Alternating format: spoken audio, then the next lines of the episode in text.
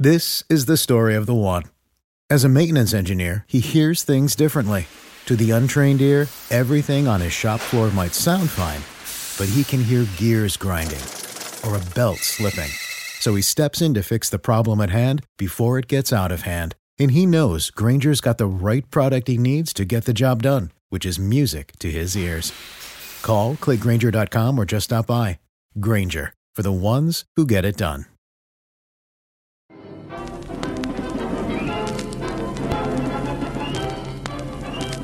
Let's go back in time to 1932 as Converse brings you historic footage of the legendary original Celtics with whom all great professional teams are compared. We have now taken over your radio.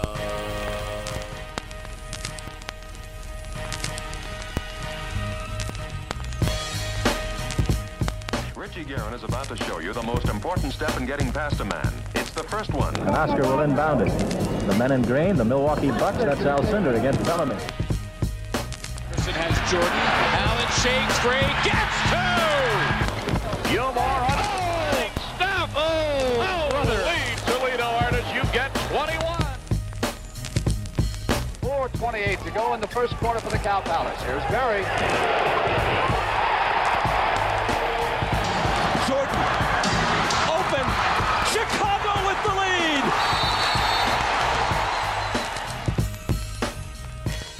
Hello, and welcome back to the Over and Back Classic NBA podcast at hardwoodparoxysm.com. I am Jason Mann, and with me, as usual, is Rich Craich. Rich, great to be back with you.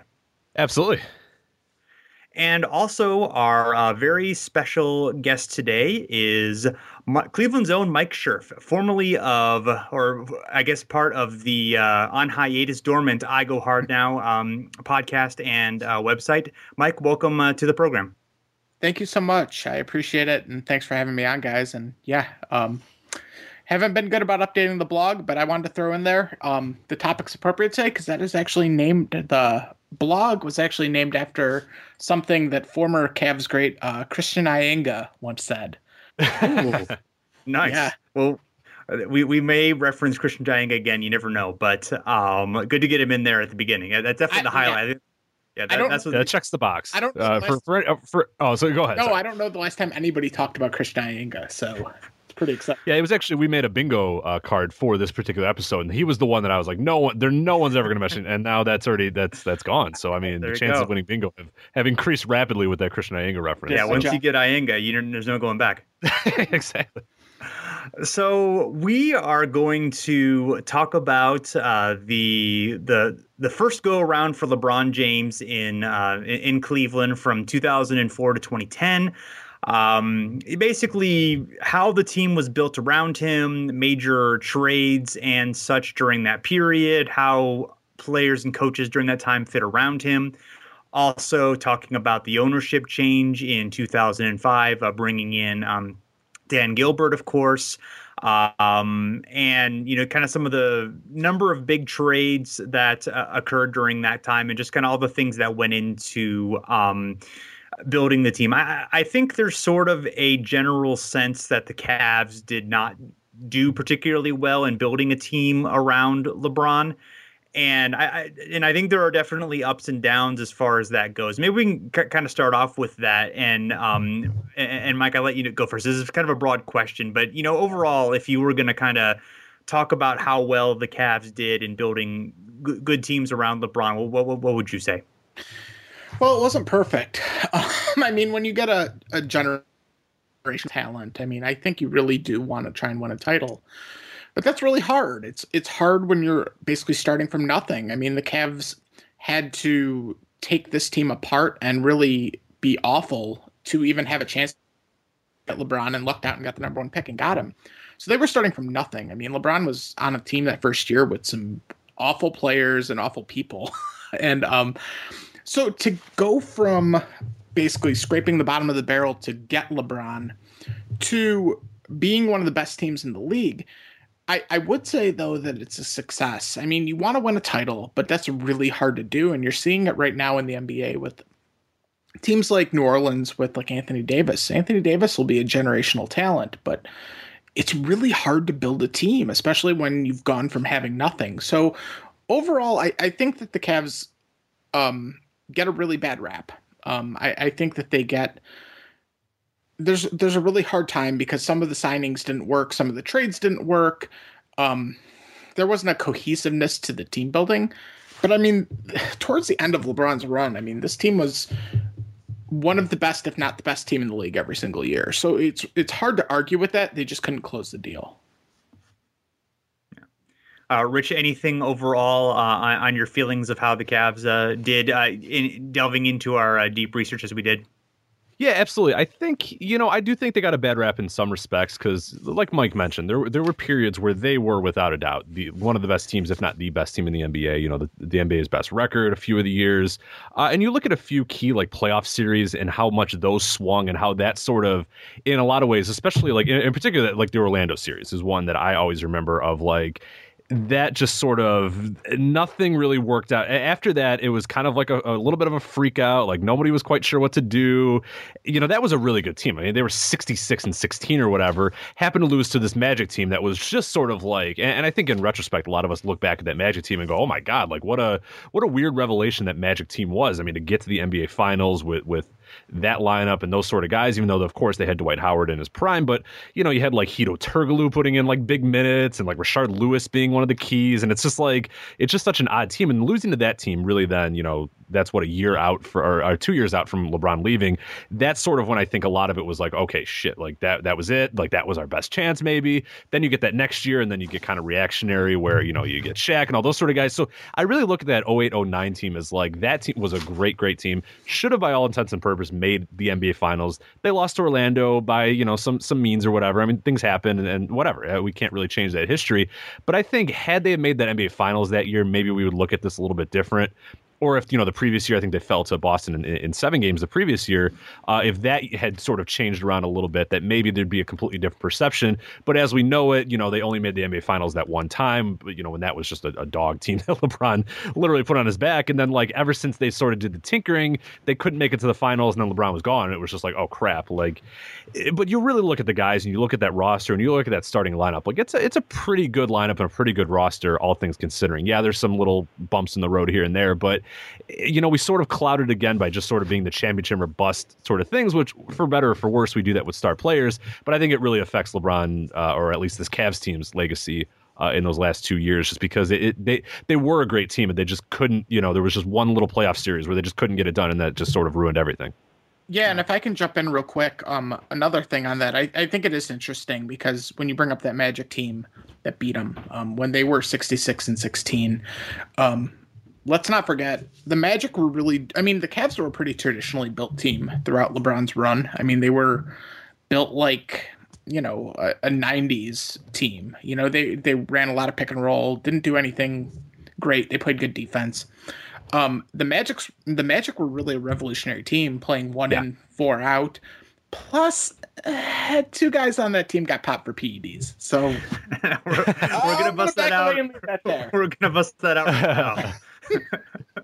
Well, no, I mean, uh, to, to to your actual rational point, uh, the first one you made. But, no, I'm just joking. But uh, as far as that one, I remember one of my vivid memories of that series is watching Anderson Varejao just like spinning in circles as he's like, "Where's my guy? Oh shit, he's at the three point line," and then like running out with his arms as Rashard Lewis is hitting another three in his face, and it's just like, like you said, it was like they had no idea what, and and for in large part, the NBA had no idea what to do with a team that was constructed like that, that had four guys that can shoot threes and one guy that got every single rebound, and it was just, and that that Cavs team, which was built like a traditional team, and had they, in my mind, had fought pretty much any other team but that Magic team, or if the Magic maybe had one, if, if Rashard Lewis or whoever was playing the four, you know, at that point, uh, Rashard and T- Turkoglu, you know, traded off. If they had maybe just a bigger guy that was sort of maybe mid range, maybe he did some stuff, they would have probably had a better chance. But I, I just remember that team just could not stop. And LeBron had a great series, if I remember correctly. He just absolutely killed it, but they just could not stop the threes. And guys like Rashard Lewis are just banging threes on like Anderson Varejao and Ben Wallace and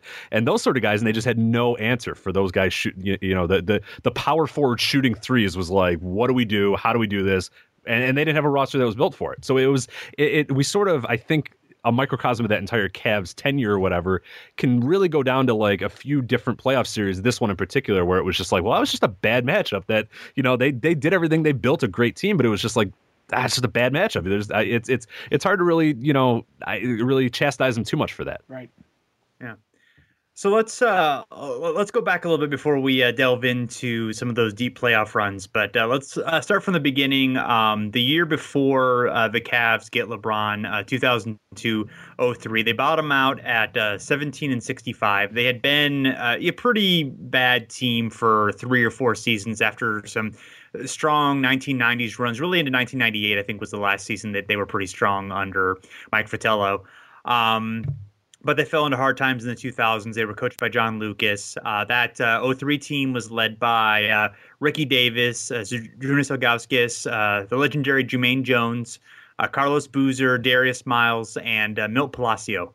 Um, the GM was Jim Paxson, who had been hired in 1998. he is the brother of John Paxson, the current GM of the um,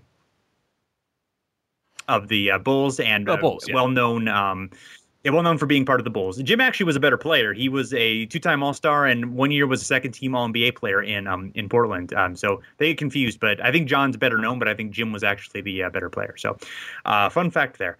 Anyway, um, in the 2003 offseason, they are able to get the number one pick, of course, and draft LeBron James, which was just, uh, you know, immensely huge. I mean, LeBron, um, pretty much everyone listening to this, I'm sure, knows this, but LeBron was just incredibly hyped throughout um, high school, was you know, built up as the as the next great great big player, the next Jordan or Magic or or what what have you, and um, you know, and of course, rare for anybody to have those expectations, live up to that hype. Um, Paul Silas was hired as the coach. He was a longtime player and coach. He'd had success pretty recently before that in Charlotte with the Hornets before they uh, uh, had some moved to New Orleans and had some just you know um, bottomed out a little bit, but he had had a, you know a pretty good track record as a coach, uh, steady former player, someone that LeBron respected, and I you know it seems like that relationship was actually um, pretty sound for the uh, most part. So. Um, and and actually, you know, 2003, 2004, they were 35 and 47 and had a uh, a, a, negative three SRS, which is not very good. It was 23rd out of 29 teams in the league. This was the last year before the Bobcats. Um, but they finished ninth in the East. They were only one game behind the Celtics. LeBron um, was one of three players in history to have 25 and five as a rookie. The um, the first year LeBron Cavs, they weren't too bad of a team. They actually, uh, even though you know that supporting cast, um, other than Carlos Boozer and um, Zydrunas was not necessarily a strong franchise. Yeah, no. Um Yeah, no. I mean, I think for for what that team was, if you look at that roster, I mean, being the ninth, you know, ninth seed in the East, almost making the playoffs. I mean, at the time the East was pretty bad. Um but almost making the playoffs in his first year, uh, that I mean, that's a huge improvement um over over where they were the year before, and that's really just adding that one guy. But um, you know, it, it, fascinating team. Um you know, they traded, I, am sure we'll get to it, but they traded Ricky Davis and Darius Miles off that team um, pretty much as addition by subtraction moves because I believe there was a quote somewhere. Uh, Brian, Brian Windhorst always talks about it that uh, Ricky Davis gave a quote that they were drafting LeBron to play alongside of him, like as Ricky Davis's wingman. so. Yeah, like I think he, I think the quote is, "I thought he was going to be here to help me score." Yep. So um, he had to go. That was, that was not going to work out. And, you know, Darius Miles was another one that, you know, Darius didn't cause a lot of problems here. He just was bad. He wasn't good. Yeah. Um, you know, freak athlete, didn't know how to play basketball. Um, but they were just immature and they didn't know, you know, how to play the game the right way. And I think especially with Paul Silas, I don't think he really put up with any crap like that. Um, he was not that kind of guy. So, those guys had to go, and um, ultimately, you know, I, I, I think it was best because it's weird to think of an alternative universe where LeBron played multiple seasons with Ricky Davis and Darius Miles. No, that probably would not have worked out very well. Yeah, they the the key players for the team um, were also Kevin Ollie, Eric Williams, Ira Newble, Jeff McInnis, Tony Battie, and then uh, Davis and Miles. But as you mentioned, they were traded. Um, early on in the season. Davis was traded in uh, uh, December, um, so basically a month and a half into the season, uh, acquired for Tony Battie, who actually was a pretty good, steady veteran presence rebounder. there, and then uh, Darius uh, was traded for um, for uh, Jeff McInnis. Um, you you found some interesting details, Rich, from the Davis and Miles trades that I thought were thought were good. Yeah, yeah. So the Ricky Davis trade, you know, going through and and it's always great though when you can sort of we're talking about sort of recent history. So there's a lot of stuff on here if you look at ESPN and, and you know archives uh, of the trade. So it's great to kind of look at the quotes of the GMs and the players involved and sort of see uh, some stuff. Uh, the Ricky Davis trade, of course, uh, one of the interesting quotes I found was uh, uh, Celtics Danny Ainge, Celtics director of basketball operations, Danny Ainge had been promising for months that he was going to fill the scoring void left when he traded Antoine Walker to Dallas. Ainge has apparently made that move with Ricky Davis, and we all remember the great Ricky Davis Celtics years. So, of course, uh, and of course, uh, you know, just as as Mike sort of mentioned, that Davis and, and Silas just did not get along or see eye to eye. That was one of the other uh, interesting parts of that. Uh, the Darius Miles part that was kind of interesting. Um, after playing just eight minutes Saturday in Utah in the final game of Cleveland's road trip, and with trade rumors about him circulating, Miles missed practice on Monday, saying he had just forgotten to set his alarm clock. The club was so concerned about Miles' unexplained absence that they sent the police to his house to make sure he was safe. so nice, nice. There's Miles, everybody. Yeah, yeah. nice that they, they were thinking about him. Yeah, and yeah. they the one of the oh, bad things they traded Darius Miles. You know, they acquired Darius Miles for Andre Miller, and I feel like Andre Miller would have been a guy who would have been like a, a great guy to have, kind of have running with LeBron. Now, if they had had kept Andre Miller, they may not have gotten LeBron, so they might not have been bad enough that season to get him. But I always kind of thought that's like one of the yeah, I mean, you know, before they even knew they were going to get LeBron, but that was one of the early missed opportunities. I um, think of like, oh, guys, LeBron's could have realistically played with um, that, you know, didn't make it onto the Cavs at that point. Yeah, I think that's interesting about Andre Miller. Um, I think he had to go in order to bottom out to get LeBron, but yeah, the the thought of him playing with LeBron, I, I, I don't know if it would have worked. I, I love Andre Miller. I, I huge admirer of his game, and I loved him here in Cleveland. But um, Andre Miller didn't push the pace. You know, he was a point guard's point guard. He handled the ball. He didn't really. He wasn't a scorer, really. Um, and you know that's sort of that was LeBron. I mean, he was the point forward. Um, but what I think is really interesting is they actually flipped Darius Miles to get Jeff McInnis, and I actually, you know, have a soft spot in my heart for Jeff McInnis. He ended up being one of the better players in some of those very early LeBron teams. I mean, he was a he was a decent scorer. He was a nice point guard alongside of LeBron James. He wasn't as defensive minded, but um, he could score the ball as a second option because there wasn't a lot of other scoring options other than LeBron and Z really on these teams. So, um, you know, I thought Jeff McInnis was a helpful little piece, and that they basically flipped Darius Miles, who at that point was pretty worthless. I mean, he'd been in the league a significant amount of time. You kind of knew what you were getting with him. Um, he hadn't played any really successful basketball. Um, and when he was on the Cavs, a really interesting thing is I remember they they would always move his position around. Um, there was a season where I think I want to say Lucas had him like as a point guard, like they were trying him as like a big point guard, almost like Lamar Odom, and that obviously didn't work because he couldn't handle the ball and didn't know how to play basketball. But um, you know, he was a three. They played him a little bit at the one. They tried to play him as like a small four he just didn't work anywhere. Um, and that they flipped him for an actual kind of useful piece is actually pretty impressive. Go Jim Paxson. Can, yeah, not, not, a lot of not a lot of things to praise for Jim Paxson as a GM, unfortunately. No, cupboard was bare the first few years. That's true. That's true. Um, so there's a, a, recent article on um, from the Boston Globe uh, from uh, June of 2015, uh, talking to Paul Silas and talking about him coaching LeBron, and um, you know, he basically he said that um, you know LeBron was very good at first, but he didn't really understand the game that much, um, and a lot of players didn't like him because of the hype.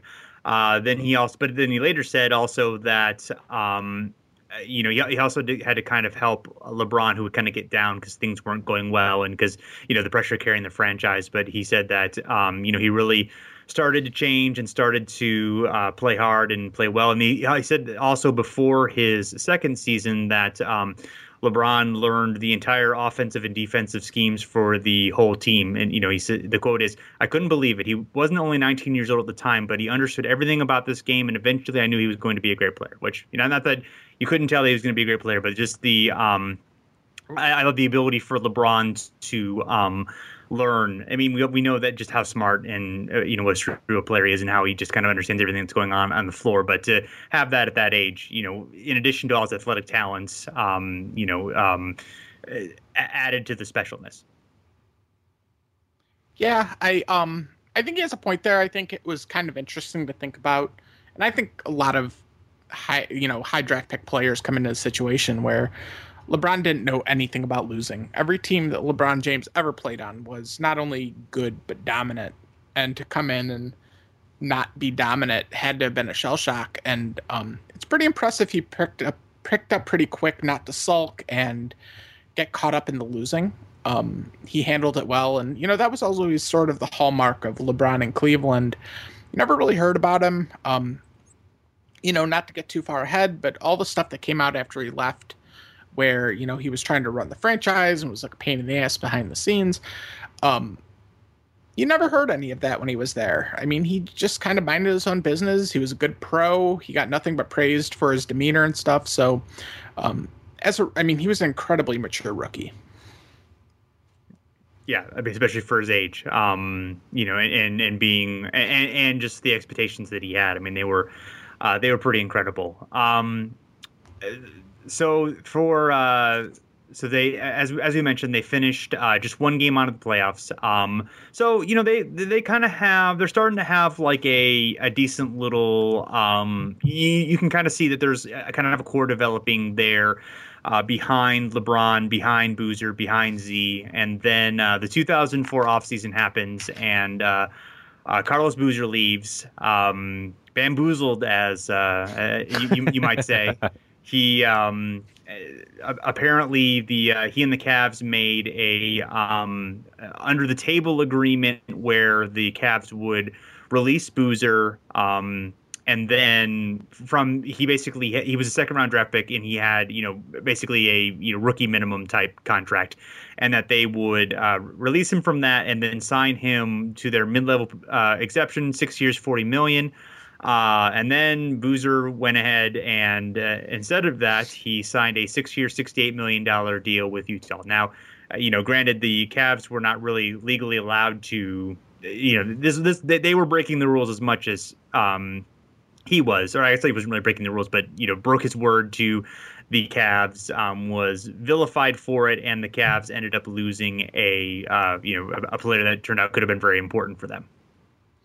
Yeah. Um, look, as a Cleveland fan, um, you know, nobody here likes Boozer. That was you know pretty low, but at the same time, the Cavs are up to some sh- shady stuff and to be honest, I can't really think of any other examples when a team really tried to pull that. I mean, that was a pretty brazen move to basically renounce the rights and let a guy become an unrestricted free agent to sign basically a longer deal that was beneficial to the player, but pretty beneficial to the team as well. Um, it probably happened. It might have happened, but I can't really think of it off the top of my head. But um, so I think it was pretty, you know, ballsy for the Cavs to try and not to look shady. um, but at the same time, I mean, why would the Cavs do it if they didn't have Boozer's word? Um, they just wouldn't. It doesn't make any sense. So, oh yeah, there was there was a great chance he basically went back on his word and um, yeah, I, I, think rightly vilified. I mean, mm-hmm. you know, I, why wouldn't fans be mad at him for that? I mean, was he taking care of his family? Was he taking care of himself by getting the most money he can? Absolutely. Were the Cavs dumb for letting him do it? Absolutely. But as a fan, nah, man, forget him. Do you? I, I wonder, Mike. Maybe because yeah. you obviously have the Cleveland um, sure. Uh, it, was there, do you think, a point where maybe Boozer had had said, you know what, yeah, yeah, I'm in, I'm in, I'm in, and then Utah calls and said, hey, how about 28 million more yeah. dollars than you had? And he went, uh oh, oh shit. Like, what do you think it was like? I always thought that he wasn't necessarily like devious with it, at least from the quotes I've seen and everything I've read, that it wasn't necessarily like, haha, let me out of my contract. Now I'm going to the highest bidder. More that he was ready to go, ready to go. And then Utah said, hey, hi, how about this? And he went, oh, yeah, you know what? Yeah, I, I like that. I'm going to go do that instead. Like, that's how I've always seen it. So, yeah, you can, I, I think it, it's still, yeah, it's still I always have this idea that yeah, you can still vilify him to an extent, but I think that he probably was up on his word until you know the Utah came calling and said, "Hey, we got this for you." And he went, "Oh, okay, sorry, bye." Sure, but that, you know, oh, it doesn't make it right. Pars- but- Yeah, you're parsing. I mean, he still he still lied. He still went back on his Oh, yeah. word, and like, yeah, I mean, it's really hard to look twenty eight million dollars in the face and what two more years of no, um, no, same six year deal. Yeah. Same same year. Yeah, so so 20 26 million dollars more, um, twenty eight million dollars more, twenty eight million dollars Yeah. more. Yeah. Um, not bad. it's yeah, it's hard to look that right in the face and say, nah, my word's more valuable than that. But so I mean, at the end of the day, I, I think I totally agree with you. I don't think it was devious, unless maybe his agent was devious, like maybe saying, yeah, yeah, yeah, we'll do this, let us out of the contract, and we'll sign the deal. Um, I- I, don't know, but I, I do tend to believe it went the way you said it went, but. I don't know. As a fan, still doesn't make it right, and still kind of upsets me because you know I, I really did think he was a nice, um, he was a nice piece. I mean, him and LeBron. You know, I remember coming out of that first year, it was like, wow, this Boozer guy could really be something. The second round pick could really Yeah. be something and play alongside LeBron. You know, have a nice tandem. Yeah. Uh, although, you know, would you really have wanted to root for Carlos Boozer for six years? I mean, you know, there he's kind of like Trust me, I had a little I had him in my team. Yeah. And yeah. You, Oh, you know, uh, Six six years No, he when was- he's young, playing alongside of Yeah. LeBron. I mean, he wasn't like Yeah. terrible in Utah. That's. He he was really good. Yeah, and, and the thing is, yeah, I, I mean, I was looking at like the Cavs roster, like they had a lot of like third and fourth best players on a team um, with LeBron, but they really didn't have that second best player with LeBron, and and Boozer would have been would have fit into that very well, I think, and I think they would have complemented each other pretty well, and you know, I, I think that would have really. Um, yeah, keeping him would have been really important and, and could have definitely changed the Well, Franchise. I mean, he, he was a very I- um good player he, uh, until he got older anyway. And, and really, I mean, we'll get to it in a second, but essentially they replaced him with Drew Gooden down the road. I mean, I actually will talk about it. I really liked Drew Gooden at that time. I thought he was a really nice player for this team. But I mean, would you rather have Drew Gooden at that time or would you rather have Carlos Boozer? I mean, you know. Right. Yeah. Um. So they um. Also during that offseason, they uh, they traded a 2007 a draft pick that turned into Jared later turned to Jared Dudley, uh, uh, obtaining Sasha Pavlovich. Um, they drafted uh, Luke Jackson with the uh, 10th overall pick. They acquired uh, Eric Snow in a trade, and and the aforementioned uh, trade uh, Tony Battie uh, to the Magic, acquiring uh, Drew Gooden and a little known Brazilian named Anderson Varejao. Yeah, I Uh, mean that netted our our power forward combo for the foreseeable future. Yeah, so so that that was a nice pivot uh, off of there, and obviously, um, you know, uh, Varejao turned into a very important uh, uh, Cavalier. So that um, so, so they did bounce back pretty well from from that, but um, obviously, uh, losing Boozer was a key loss. Um, the uh, uh, the 2005 season, the Cavs finished 42 and 40, so winning record, a um, a .27 SRS, uh, which is 15th out of 30 teams in the league.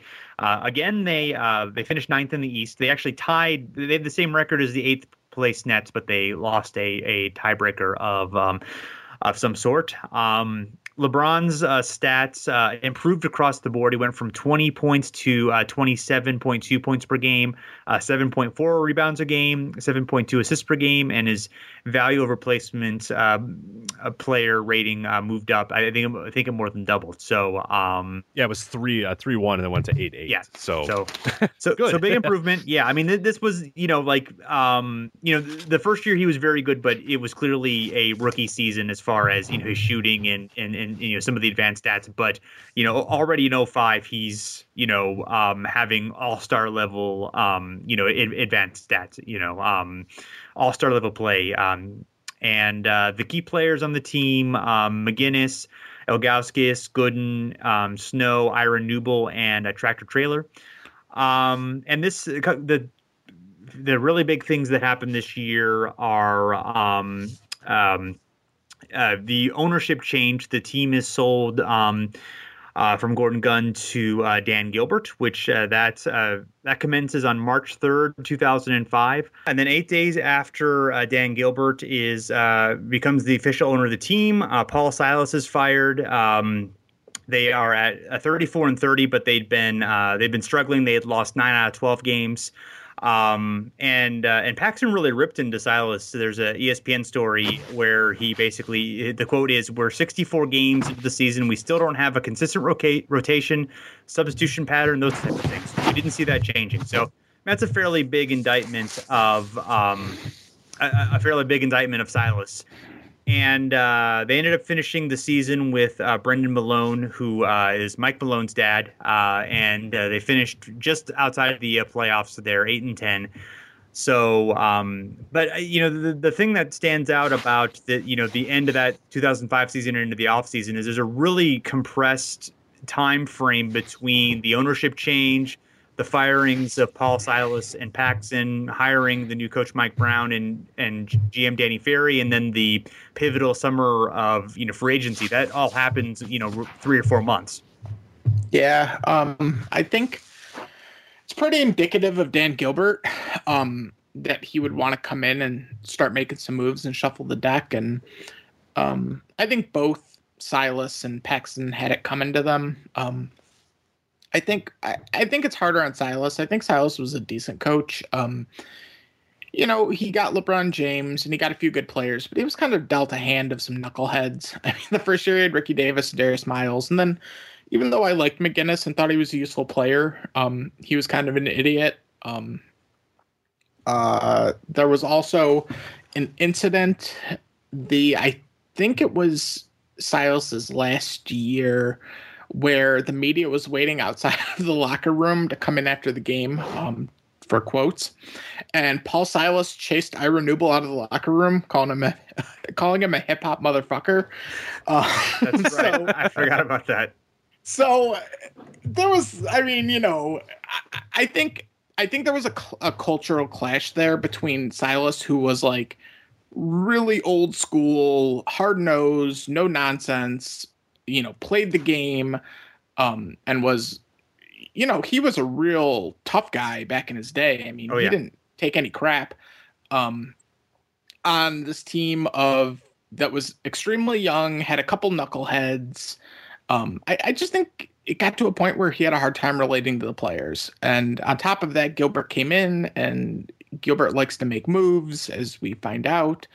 And then uh, Paxson needed to go. I mean, I, I wouldn't trust him with building a team around LeBron. So ultimately, I think they both had it coming. I just think it was a little unfair to Silas. He got he was in a bad spot, but you know, when you can't relate to players, you know, why are you around? Yeah.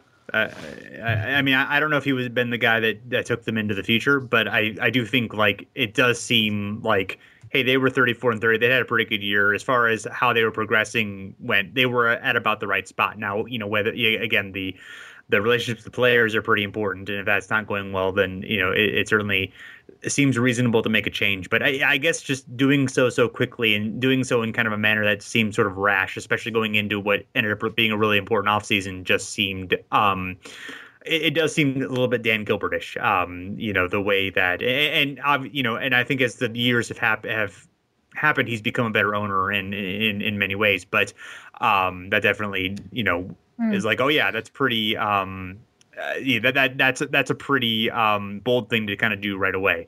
Um, uh, one last uh, move that um, that uh, Paxson made before he um, before he went out the door was the trade deadline of 05, and he traded the Cavs first round pick for Jerry Welsh, um, and basically he traded one first round pick, and then there was another one that um, he had to be the lottery protection had to be removed on, on the 2005 pick. So they basically lost two first round draft picks because of trading for um, Jerry Welsh, and that will become important during the offseason. But we'll, we'll we'll move away from that for um, for a moment. So, um, so and if, real quick, if we sure. can, Paxson, yes. his draft history. Um, you know, I see on here you have he picked, you know, in your notes for the podcast, he drafted Trajan Langdon, he drafted uh, DeSagana Diop he also drafted um, Luke Jackson, who got hurt, he had a bad back, but we don't really know how good he was. He never really showed much when he played.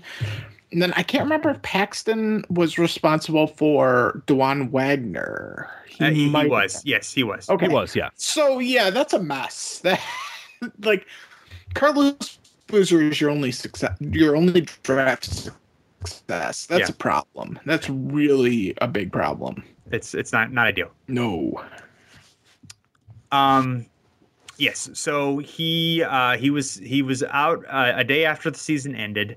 Um, exactly a month after uh, Paul uh, Silas was uh, fired, and um, yeah, not not so much good there. Um, and then uh, June first, uh, Mike Brown is hired as coach. Um, he is a, a, a, comes from the Spurs, Spurs assistant coach. He's actually hired before the general manager. And in the USA Today story on his hiring, there were rumors at the time that Larry Brown was going to come in and was going to be GM of the team, and um, and basically that was like the big news of like you know Mike Mike Brown being hired was you know sort of the sideline. It was all about Larry Brown going to be going there. Uh, I guess with the Detroit connection with uh, Gilbert um, being there. Of course, Larry Brown ended up going to coach the uh, Knicks, and that ended up being a fiasco. So probably a bullet dodged um, dodged with that, um, and instead. Uh, Danny Ferry is hired. So, um, Mike, you know, do you kind of remember what you were thinking as far as, um, you know, Mike Brown, Danny Ferry, they both come from the Spurs tree. Danny Ferry has a history as a Cleveland player that was not particularly good. Not that that's particularly relevant, but he's certainly not like a guy who gives you great vibes. Um, do you kind of remember what you were feeling about that? Um, not really. Um, I, I think it was sort of a a trust hire that these guys are coming from the Spurs. The Spurs run a smart organization. They have a successful team. So let's let's give it a try. Um, Danny Ferry wasn't a good player for us, but he played a long time and actually, you know, really got by. And he, you know, he had some dust ups with Jordan and stuff. So he was he was a tough guy. Um, he was kind of a scrub, but he was a scrub for a long time. So there's some value to that. Um, but he went to Duke. I mean, he's a smart guy. So I, I as I recall, like it was just sort of a, a trust hire. I mean, you know, those guys aren't necessarily on anybody's radar when they're hired. It wasn't like hiring Larry Brown. And I think um, you know, like any fan base, you always kind of prefer um the the name brand candidate. Um, but you know, I, I, I think that at the time it was like, oh, you're pulling out of the Spurs trees. That that's a good thing. Yeah, yeah. Um, so, um, and then this leads to uh, big free agency haul of um, uh, the Cavs. Uh, they re-signed Ilgauskas and they signed uh, Larry Hughes, Donyell Marshall, and uh, Damon Jones. They I remember they were connected uh, to Ray Allen and Michael Redd, who were kind of the two big free agents of um, of that offseason. and uh, and, and neither wanted to. They both re-signed with their um, with their teams for more money. Neither one wanted to come, but those were kind of the targets. Larry Hughes was kind of a, a little bit down the line, but Hughes was young. You know, he had a reputation for being a good defender. He was 27, he was, so he was a few years older than LeBron, who was, who was 21, but but he was still you know young enough. Um, you know, good ball handler and rebounder. So, but the issue which became pretty apparent quickly is that um, he was not a good shooter. And you know, with LeBron, you ideally want shooters. They got Donyell Marshall and Damon Jones, who were both pretty good shooters, but uh, Marshall was 32, and um, and Damon Jones had kind of had one really really good year as a three point shooter, and otherwise had just I mean he played for like 30 teams. So um, so he was not necessarily a guy you were going to want to uh, give big money to. So, um, I, I, kind of feel like this offseason, um, you know, they, they, probably did the best that they could do given the fact that um, no teams were willing to, either, you know, the players that would have made the most sense didn't, you know, want to go there. But it obviously, I, I think for the most part, these, you know, this offseason set them back as opposed to push them forward, even though they did, I, I, I mean, they did have a, um, they did improve in the meantime, but as far as getting really close to winning a championship, you know, these may not have been the best moves. Um, I don't know. I, I tend to disagree. Um, I think Larry Hughes. I, I, agree with you. I think he's the best they could have done. Everyone here wanted uh, Michael Redd really yeah. bad, but we ended up dodging a bullet because Michael Redd blew out his knees, and um, that would have almost been worse than subpar Larry Hughes. Mm-hmm. Um, you know, I'd rather have a guy who plays and is average or a tick above average than somebody who's not playing. Because what would we have done then? Um, I think Larry Hughes was a mistake just from not thinking of number one, he can't shoot. Number two, he was a two that handled the ball and needed the ball in his hands. And um, it's kind of thing um, that he handles the ball and that's his value that the ball's in LeBron's hands. So, um, you know, you kind of needed a guy who could hit open shots and you know, that wasn't really Larry Hughes, and I can't really blame him for that. Um, I, I just think they went out, I think they panicked a little bit and tried to get a running mate for LeBron. And just, you know, when they struck out on Ray Allen and Michael Redd, who made a lot more sense as basketball fits, um, you know, they just got the next name that was a two guard to play alongside LeBron because you already had your bigs. I mean, you had Boozer um, or not Boozer. I'm yeah. sorry. You had Gooden, and you were developing Varejao, and you had Z, who was still a very good player. We haven't even talked about him yet, but I mean, Z was a constant through this run as a very good player. Um, so your front court was pretty set, and then um, you just kind of needed a guy in the back court. So that was a mistake. Damon Jones, I would say he wasn't a terribly great player, but he actually kind of meant a lot to this team in the locker room. Um, him and LeBron got really close, and you know they're still close to this day. Like Damon Jones is in LeBron's entourage, so um, you know Damon Jones wasn't great, and um, didn't really contribute on the court, but I really thought he meant something to this team.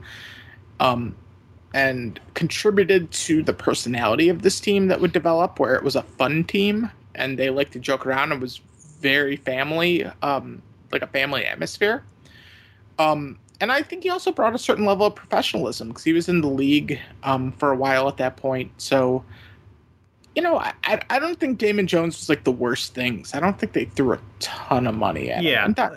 Donyell Marshall was ancient and was right. Kind of yeah, I, I, I guess I, I wouldn't say that like Jones was would have been the he was maybe a little overpaid, but yeah, he did fit in fine, and and he was um as you mentioned certainly the the chemistry and and and those things made him important. But he he, could he could hit a three or two every so yeah, often. Yeah, I mean he, he, was kind of being rewarded for a career year with a big contract, and he probably on the court didn't justify, but the other stuff it, it certainly was fine. But it was. um you know, it was more of the Hughes and the Marshall ones that definitely were the ones that were kind of the setbacks. Yeah, I agree with that. Um, but they did improve uh, you know, quite a bit the next season. They were 15 32. They had a, a 2.17 SRS, eighth in the league, uh, fourth in the East. Uh, they actually the third best record in the East, but the, the, the seeding was a little bit different then, and they were behind um, a the, the third best record because of d- divisional um, stuff. They uh, won their first playoff series uh, since '93, beating the Wizards. They're um, who they sort of had a rivalry with uh, during uh, the um, the time, although they would always win that. So, I, I is it? Did you call it a? Well, you're yeah, obviously, Mike, you're, you're a Cleveland guy. Uh, do you consider a rivalry? Did you consider rivalry? Uh, nah, man, nah, man, get out of here, Wizards.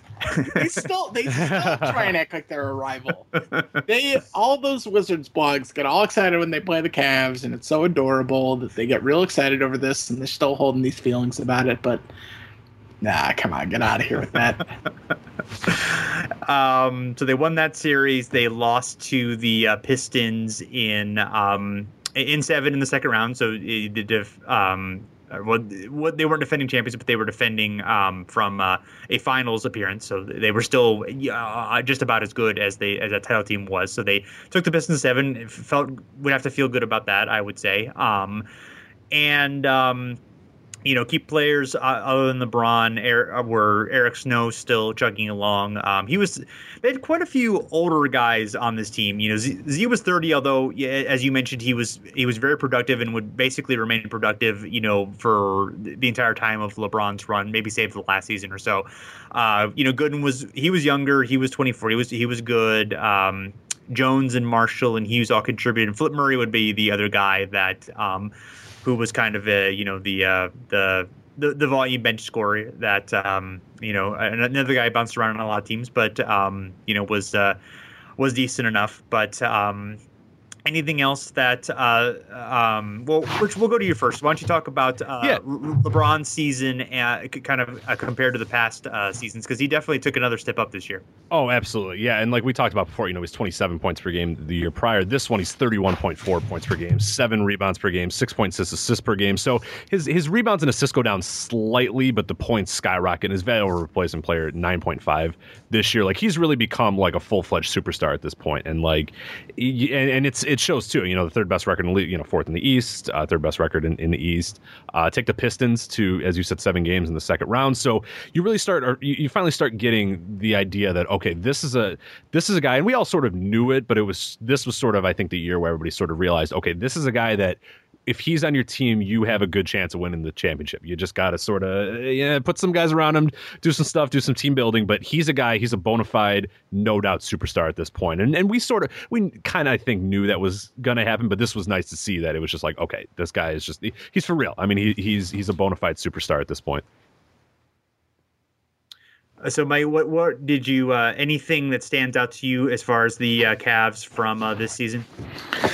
No, uh, I mean they made the playoffs. That was exciting. LeBron was awesome. Um, you know they were, uh, they were just good. I mean LeBron scored thirty-one a game that year. I mean that's pretty incredible for a third-year player. Um, he was really good. The team was good. It was exciting to make the playoffs, and um, I, I think it sort of re-energized the city. Um, I think it was really easy to panic those first two years, um, thinking like, "Oh my God, are we going to blow this? We get you know this amazing generational talent, and are we going to screw this up by building a team?" And then Dan Gilbert came along, and um, Dan Gilbert's super impulsive. We didn't really necessarily know that about him at the time, but um, you know, he came in and you know, fired the coach and GM, brought in a new coach and GM, spent a bunch of money in the offseason. You know, the team makes the playoffs. I mean,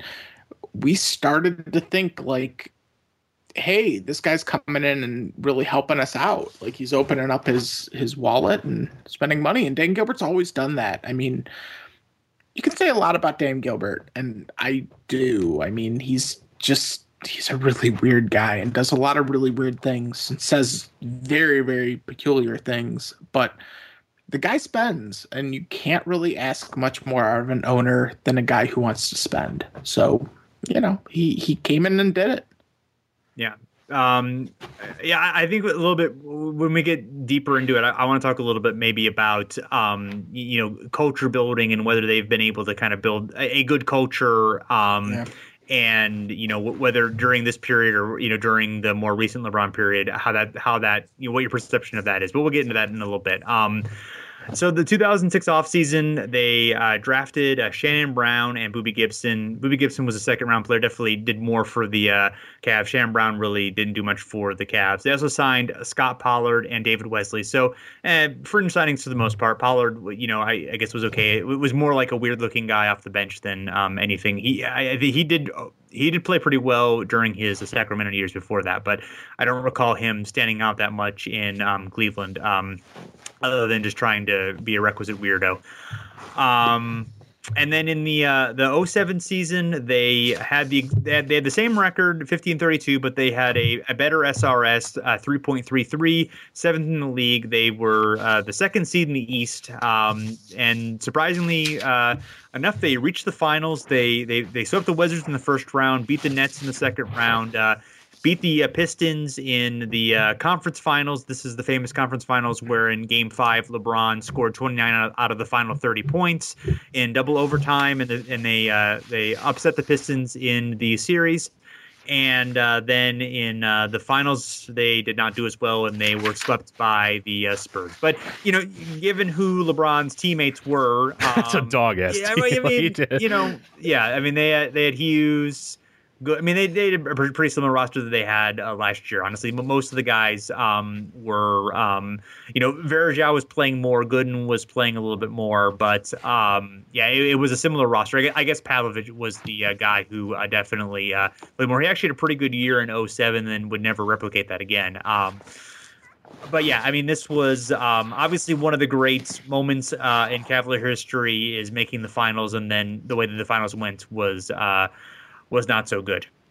No, um, you know that was a really memorable season, though. As a Cleveland fan, beating Detroit was awesome. Uh, LeBron was awesome in that series. There was a game where Boobie Gibson really lit them up, um, where after that season, it was kind of like, hey, is Boobie Gibson going to turn into something? Um, even as like just a sharpshooting, you know, kind of one or two, um, you know, to play alongside of LeBron. We were kind of excited about that. But yeah, I mean, it, it was mixed emotions because I remember that series when they beat Detroit. I mean, I don't remember feeling as high and as happy as I did as when they beat the Pistons in that series. It was incredible. Like I'll never forget that series.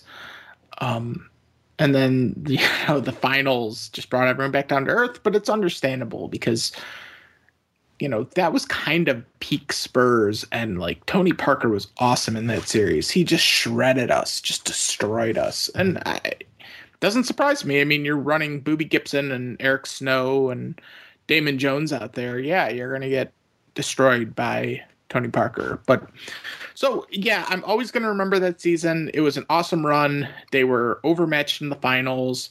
I don't think their team was like awful, but they had no business. They were a 50 win team. They had no business being in the finals.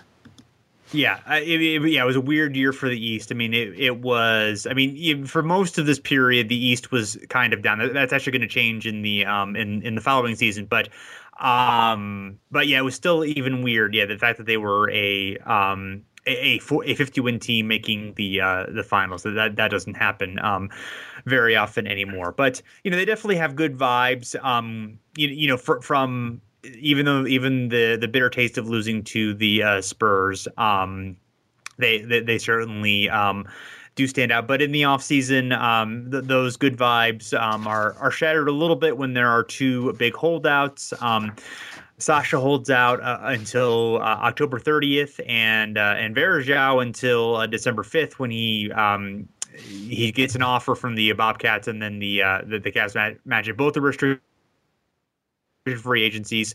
Um, and there's actually an article um, uh, from when um, from when Sasha signed of LeBron complaining publicly in a um, uh, in, in a piece uh, from Windhorst, and um, he says, uh, "For me as a leader, you want guys around you that are going to help you win ball games."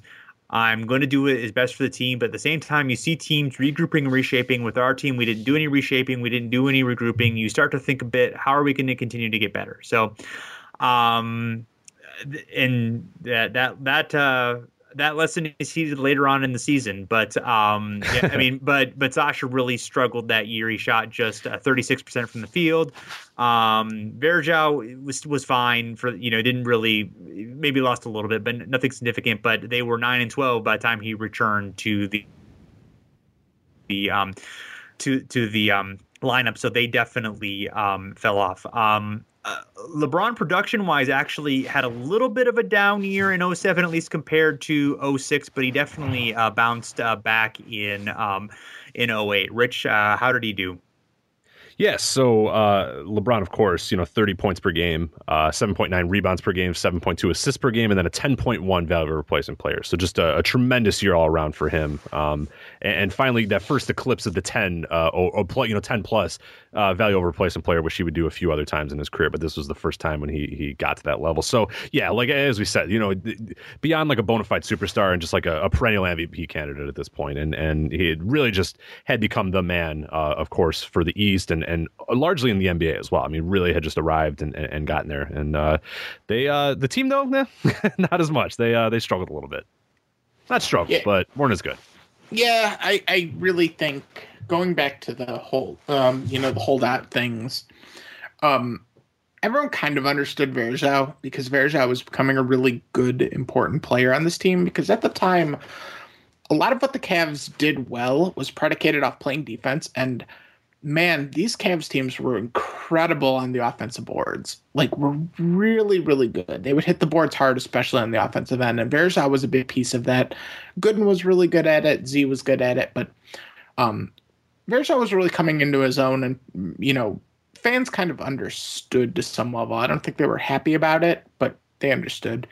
Pavlovic, come on. Like, the year before, like he was okay. he was actually pretty good in that net series the year before. Um, he did a good job on Vince Carter, but he was a dog. Like he he was a two that couldn't like he was athletic, but he couldn't dribble to get to the rim. He wasn't a great shooter. Like he wasn't an awesome defender. He was competent, I guess. Like he was one of those guys that like he had a good like body for a basketball player, but like you don't know what he does well. Um, so I think a lot of fans were really frustrated when, you know, it wasn't good that he was a rotation player for this team, but when somebody who shouldn't be holding out is, and they're kind of a semi important piece to just being in the rotation, it gets incredibly frustrating. So, you know, I think what part of what LeBron was saying with that quote was we have these guys holding out, and maybe one of them isn't even good enough to be on this team, and we should be looking to upgrade him. But instead, he's just not here, and we have a hole. So it, that was incredibly frustrating going into that year. And I do think, as I recall, Varejao's production did slip that year um, because he was out. Yeah, I mean, he only played 48 games that year, um, right. and started only 13. Um, yeah, he he um, you know he performed okay, um, but yeah, he was definitely had had slipped a bit. Um, I mean, I would say the key players, um, you know, were uh, besides LeBron and, and Z, and, uh, Boobie Gibson, I think stepped up a bit that year. Uh, oh, absolutely. Devin Brown was the fourth leading minutes uh, minutes leader for the team, which is not a good sign. Um, and then Gooden, Jones, Varejao, Hughes, and uh, and Pavlovic. Uh, the um, the the the big change happened at the uh, at the uh, trade deadline where the uh, Cavs they traded away Marshall, Gooden, and Hughes, and uh, they acquired um, Ben Wallace, Wally Szczerbiak, Joe Smith, and Delonte West. Um, ended up really being a uh, a, a, franchise uh, reshaping trade, um, allowing them to have you know a really great deal of success over the next two seasons, even though they obviously didn't win a championship. But you know, really um, the big transition that led them to having um, you know those those last two seasons of great teams. Um, I had sort of remembered them having a um, the impact being a little bit more immediate. They actually they were 30 and 24 before the trade and only 15 and 13 after the trade. But if you look at net rating, it was negative 1.3 before the uh, trade, the difference between offensive and defensive rating, and then after the trade it was 1.5. So clearly, you know, the the the record may not have been there, but they were definitely playing better basketball, and they you know they they had a um, okay playoff run. Um, they ended up going to the second round, losing to the uh, Celtics in seven, beating the Wizards again in the uh, first round. definitely have to mention that. Hmm. Um, and you know, I mean, they definitely took it to the Celtics in um, that second round, and and uh, LeBron had kind of a classic duel with Paul Pierce in that game seven. At the same time, that Celtics team, even though it was historically great uh, regular season team, um, and ended up winning the championship, they had also gone to seven against the uh, the Hawks, who were uh, um, who had won 37 games that year. So. Um, so they, they had been struggling a little bit weirdly in the playoffs. I think it was kind of a combination of the Cavs playing better, but also the Celtics still kind of working through whatever they had to work through in order to, you know, get to the finals and finally, you know, um, play championship basketball. Yeah, um, I think the trade was huge. I think that that trade um, brought some legitimate pieces to the Cavs going forward. I think Szczerbiak was a nice, um, you know, he was never really great, but um, he was a nice fit with LeBron because he could shoot. He had a little bit of athleticism. Um, he was a nice little player. Delonte West, I mean, when his head was right, he was incredibly useful as being able to play the one and the two. Um, he had some fire to him. He liked to defend. Um, a huge fan favorite. Like I adored Oh, yeah. Delonte West. The fans loved Delonte West. Like he was a huge part of those teams. Um, and you know, this was really when the Cavs started hitting their stride, and before the games, you know, LeBron would do like the family picture thing where they would all like pose. Um, you know, these teams really started that. Um, and Delonte was a huge part of that because for for as many problems and demons as he had, he was a talented player and he was actually like a really funny guy and a real personable guy um, when his personality was kind of right. So um, important piece. And Joe Smith actually was.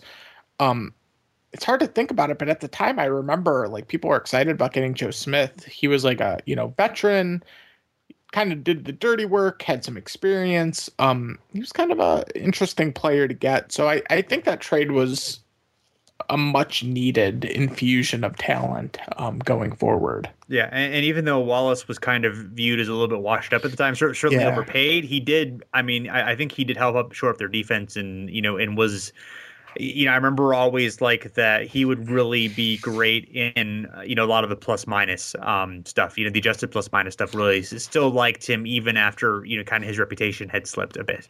Yeah, Wallace was fine. Um, I, I don't think anybody was excited because he was coming from Chicago and he was pretty bad that year in Chicago, as I recall. They wanted to get He out- was.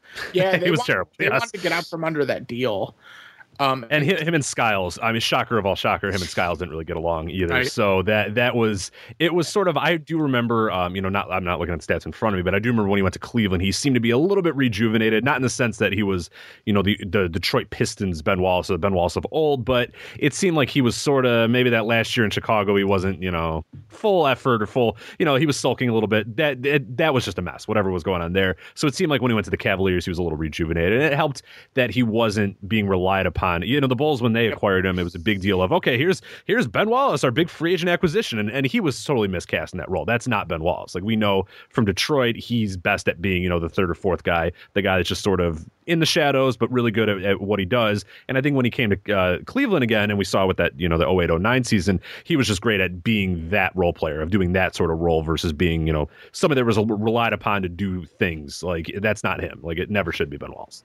Yeah, and Ben Wallace, like on the Cavs, I think you have a great point. Like he was just asked to come in and play defense and rebound Yeah. the ball. Like don't do anything other than that. You don't need to be a star. Nobody's looking at you. We have a lot of other players that people are going to be talking about and paying attention to. Come in and do the stuff you did in Detroit. And he wasn't like awesome, but he was good. He was solid.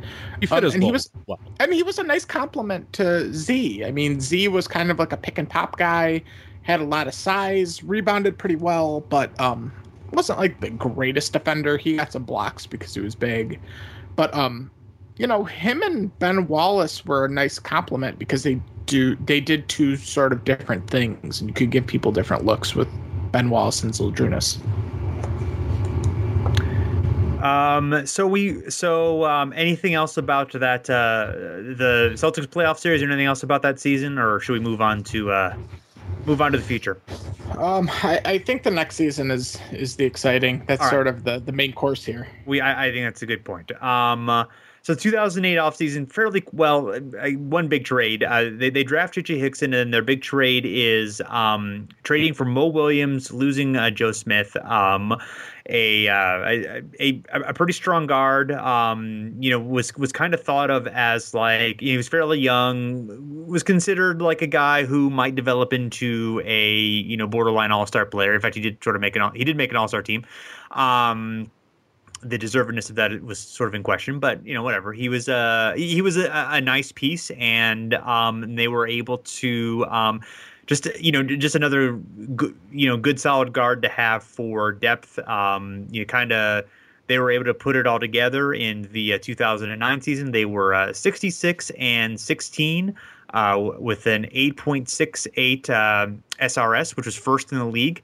They were uh, they finished first in the East, and uh, they made it to the uh, Eastern Conference Finals, uh, beating the um, uh, excuse me, beating the uh, Pistons, sweeping the Pistons, and sweeping the Hawks, and then losing to the Magic in six games. As we talked about earlier before, that was considered a big upset at the time, and and but if you kind of look at how they were playing, um, the uh, or if you if you look at sort of the the East did have three really strong teams that year. The Cavs and the Magic were were two of them. Um, the Magic had a 6.48 um, SRS. The uh, Celtics had a 7.4 4 SRS, and they actually 62 wins. The Magic had 59 wins. So that so they you know pretty much three elite teams out there in the East, and the Celtics would have been even better if it hadn't been for Kevin Garnett's injury. They they had one of the best you know 35 to 40 game starts in uh, you know NBA history, even better than the than the 08 season. So uh, my my point is that the um, the East was top heavy, so you know, in retrospect, the fact that the Magic were able to, you know, compete close to the Cavs, th- those teams, I think, actually measured out fairly similarly, despite the Cavs having a better reputation. And as we talked about, just the way that they matched up, the way that the Magic were able to kind of stretch them, uh, everything involved, make it, I think, less of an upset in in retrospect. Yeah, and I think what was interesting is this is the first year where I remember hearing, you know, some questions about LeBron. Oh, you know, I don't know. And but the funniest part is that you look at his stats from this particular playoff series, and they're just like uh, otherworldly. I mean, he had 38 points per game, 8.3 yeah. rebounds per game, eight assists per game, and then 1.2 steals per game and 1.2 blocks per game. And he shot 48.7 percent uh, in that series. So yeah, uh, I, I I don't think it was LeBron's fault. so no. I will yeah. a hot take here. A hot. I, I mean, maybe, maybe take, there but... are. Yeah, I, I mean, maybe maybe there are things where, um, you know, they could have played in a different way, and LeBron could have facilitated that. But yeah, but I, I think as far as production, performance wise, I don't think LeBron was really doing anything wrong in that in that series, or you know, pretty much throughout his entire Cleveland career. Yeah, and, no. they, and that entire team, if you remember, I think Wally Szczerbiak had like a horrible series, if I remember correctly. Or no, I'm looking at it right now. He shot 16% from three, so that doesn't really help. no. Uh, Mo Williams, uh, he was 37.5, not great. Delonte West, 31.8. So a lot of their guys, A, they weren't really getting a lot of threes, and then B, they weren't really hitting them as well. So that definitely hurt them a lot, especially with uh, you know, Orlando being such a good three point team and shooting, I think, above 40% at that uh, in that series. Yeah. Yeah, yeah. It was it was a really bad matchup. Um, you know, uh, this was sort of the this was like the the peak of LeBron versus Kobe um, as a discussion point. Um, you know, and and is LeBron is LeBron clutch? Um, does he choke? That was a big thing. But he, you know, he was awesome in the series. I believe in one of the early games, game two or game three, he hit a game winner. Yeah, it was game two. Yeah. So, um, you know, that was stupid in retrospect. But I mean, at the time, like, it was stupid in retrospect. But at the time, it felt kind of real. I mean, it's a mirage where, yeah, he played well, but like, you're, you know, as a Cleveland fan, you're telling yourself, this guy's awesome, but why can't we go anywhere? But, you know, taking a step back and look, a lot of the guys that were on that team weren't equipped for the moment. Um, and I hate to get too much into who's clutch or who's not, but Mo Williams was probably the best player and the, the second best player on that team. He was an all star that year. Mo Williams has never played well in the playoffs. Mo Williams has never been known as a guy you want to go to when things are getting real. Um, so there were a lot of flaws with that team. Um, you know, I remember Jameer Nelson you know, destroyed the Cavs. Hedo and um, Rashard Lewis were both awesome. I don't remember Dwight really killing us, but it was all predicated around Dwight. You know, you're terrified of Dwight and you leave three point shooters right. open.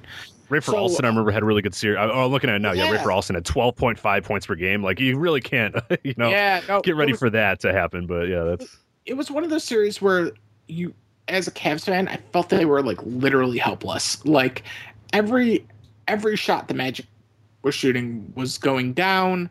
We couldn't stop them. They had every answer. We just our team wasn't built to defend them. Um, it was it was just bad. It was a really bad feeling. Um, and it was incredibly frustrating to be a 66 win team and have that happen. It it was crazy. But um, you know, I guess when you're using PEDs and cheating, that's what happens. my favorite, one of my favorite uh, uh, parts of this uh, Orlando team too, is who they had on the bench that really didn't contribute much. You had uh, Courtney Lee, uh, Gortat, and JJ Redick, who were just kind of like yeah, they're just kind of there. I mean, Courtney Lee, you know, he started six of the games and, and, and played a pretty big role, but Redick and Gortat were like nothing. I think Redick got in one game or whatever. So it's just kind of funny to know. I mean, of course, you know, given their ages, they were still 24, they were babies, but just knowing that they had two of those guys, you know, on the bench there and they turned into, you know, future, uh, you know, serviceable players. And it, it just didn't matter. I mean, that team was so good. I mean, Mike, not to make, not to give you more nightmares, but yeah, Dwight had 25, uh, yeah, 25.8 and 13. Uh, Rashard Lewis was 18.3 uh, points per game, and he shot uh, 48.4% from three. So that's uh, yeah. pretty good from what I. Uh, and, and Dwight. Uh, Hedo Turkoglu, yeah, Hedo Turkoglu 17.2, and he shot 39% from three. And then this is going to, you're, you're not going to want Michael Pietrus, 13.8 points per game. And can you guess his three point percentage? Oh, it was crazy. He was good. it was forty seven point two. So yeah, sorry, I, but I like seriously, I would challenge you. Like, who on the Magic? Who on the Magic was not good that series? Like, yeah, look at the Tony Battie. Yeah, that's about it. like that. Like they were all unreal. Like unreal. Like watching that series, it was like it made no sense. It was like broken. Like they had cheat codes. Like yeah. it was stupid. Like that oh god, it drives me. That, one of my, I think one of my, my favorite stat line of that, uh, Hedo Turkoglu, he shot 39% from the field and 39.1% from three. So get out of here! Like, and Hedo was never like the thing about Hedo was like Hedo was a good player, but he was never known as like a shooter. Like he wasn't like a three point specialist. Like what was he doing? Like what is? Oh God! All right, all right. I think we. I, We're gonna have to cut Mike off. I'm, yeah, I'm, gonna disconnect him, and then we'll, we'll, we'll carry this show on the rest of the way. But yeah, I'm short circuiting. Yeah. yeah. Thank you for joining us, Mike. We'll, uh, we'll see you next time. um. So stay with us. You're about to get Shaq. It's going to be okay. Yeah. Oh, great. Thanks. So, so well, we should probably let before that. So, so after the season, you know, would you like, you know, Mike, were you thinking like, okay, is do we just need to run it back? Do we need a new coach? Do you know, do we just need to make a trade, or you know, do you do you recall kind of how you felt about, um, or if there was like kind of a vibe of okay, well, what's wrong with the team, or was it just um, anxiety? Yeah, it's like run it back. I think a lot of it was run it back. I I was never like anti Mike Brown. A lot of people were, um, because he was never terribly creative offensive coach, and I think a lot of maybe the players' failings in that series were blamed on Mike Brown and his poor or basic offensive schemes. But I was always fine with Mike Brown. He was a good defensive coach and he did well for this team. Um, so there, it was divided over that. I think always, I think Cavs fans got spoiled. Um, when Dan Gilbert would spend money and make big trades, and you have LeBron, every single opportunity, Cavs fans are unrealistically expecting us to make a trade or a big free agent signing. Um, so I, I, think that was always sort of on Cavs fans' radar. But um, I think if you asked most Cavs fans, they were kind of okay with the core of the team, especially because a guy like Mo Williams, who was a flawed player and probably could have or should have been upgraded, um, he was an all star of the year before. So maybe, you know, he just had a bad series. And he was another, like, a lot of those guys were such fan favorites. Like, Fans love Delonte. I mean, I'm staring at a signed authentic Mo Williams jersey right now. Like, these guys meant a lot to Cleveland fans. Like, Z meant a ton to Cleveland fans. So it was kind of like, let's add another piece um, to get over the hump. Not necessarily we need to blow this up. Yeah, yeah. Um, so the uh, in the off season, uh, in 2009, uh, the uh, as Rich alluded to, the uh, Cavs acquired a Shaq for uh, Ben Wallace and uh, Sasha Pavlovic. Uh, finally, the Sasha era ends, um, sadly, and um, the um, and then the other eh, key signings are Anthony Parker, Jamario Moon, and um, Leon Powe. Um, I, I think Parker was kind of there to be like a um, you know sort of a defensive wing stopper type uh, player. Um, and, um, and as far as the um, the key players for the the uh, 2010 season, besides LeBron, were uh, Mo, Parker, Varejao, Hickson, um, JJ Hickson, who's kind of taken a big role for the first time. Uh, Delonte, um, Ilgauskas, and, uh, and and then Shaq, who actually only had um, um, 1,240 minutes in 53 games. I, I, forgot he had missed that much time um, during the season. And he, you know, he was 38, 39. So he was, um, you know, he wasn't necessarily, he wasn't going to be playing, you know, the full season, but he played fewer minutes than I recalled.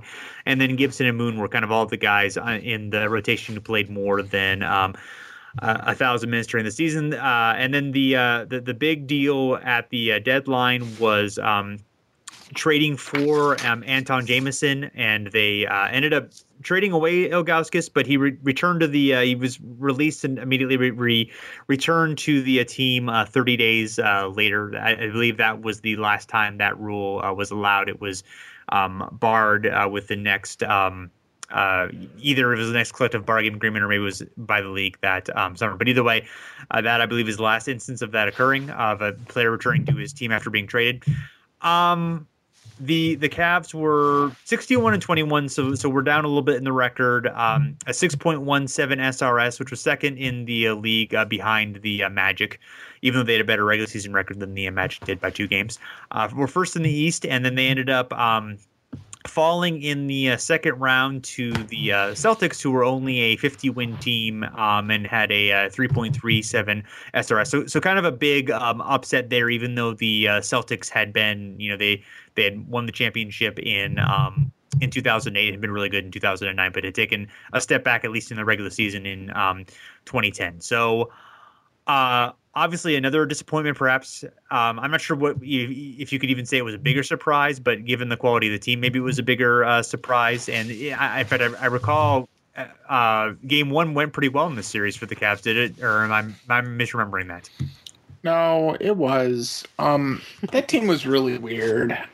Uh, Shaq was crazy out of shape and wasn't particularly useful or productive when he was on the court. Um, probably, in retrospect, would have been better without him.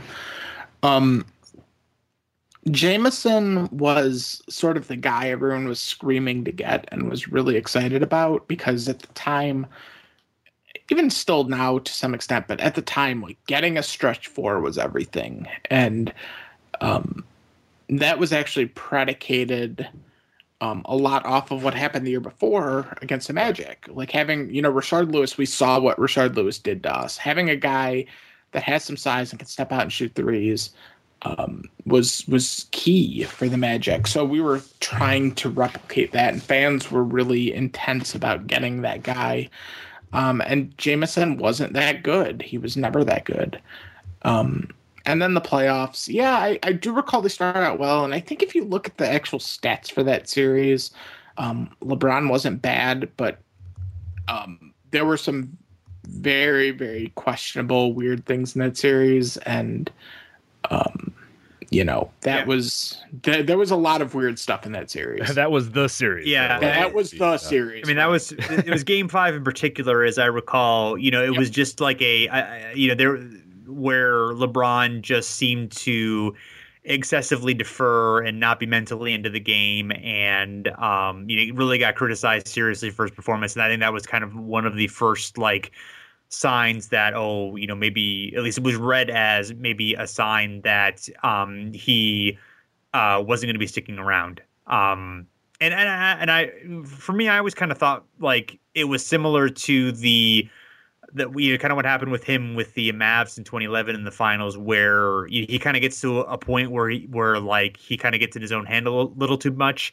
and he you know reads all these options and you know is always trying to kind of figure out something that will work and then once like he can't figure it out he kind of withdraws within himself. But um i don't know. That that's yeah. that is just sort of a kind of in my theory about it. But um you know it, it's, it's difficult to know exactly um what happened there but agreed that it was very weird and um and, and off-putting yeah and i draw a lot of parallels from how he um carried himself and you know produced in that game to a lot of how he played early last season when he came back to the Cavs. Um, where you know you had Kyrie Irving kind of doing his own thing. He was dealing with Dion Waiters and like this coach they didn't really know and trust. And I think LeBron. I mean, I really do think he he can be kind of a prickly personality on the court, and he can kind of throw up his hands and say,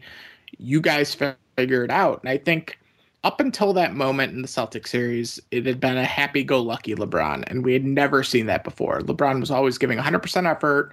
Um, you know, LeBron always, you know, he's a model teammate, you know, great guy, classy, super mature, but like that was the beginning of the cracks in the armor and where you mm-hmm. started to see flaws in LeBron. And I think that's fine. I mean, ultimately, like, no player is perfect. Nobody is a perfect teammate and super mature all the time.